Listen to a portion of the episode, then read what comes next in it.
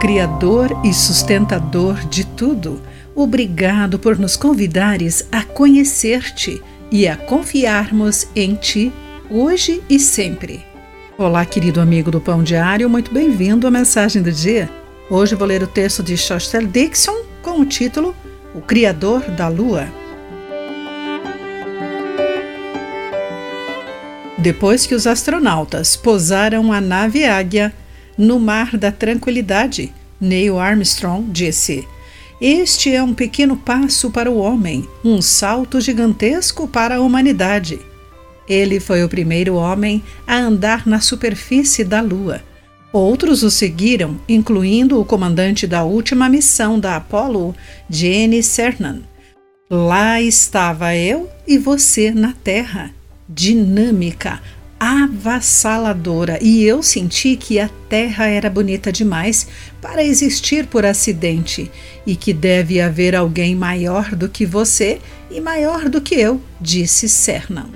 Dessa visão única que tinha no espaço profundo, eles entendiam a sua insignificância comparada à vastidão do universo. Jeremias também considerou a imensidão de Deus como Criador e sustentador da terra e do além. O Criador prometeu revelar-se intimamente a oferecer ao seu povo o amor, o perdão e a esperança, de acordo com Jeremias capítulo 31, entre os versículos 33 e 34. Jeremias afirma a grandiosidade de Deus como aquele que dá o sol para iluminar o dia e a lua e as estrelas para iluminarem a noite. O nosso Criador e Senhor Todo-Poderoso reinará acima de tudo, enquanto Ele age para resgatar todo o seu povo. Nunca terminaremos de explorar a imensidão imensurável dos céus e as profundezas das fundações da terra.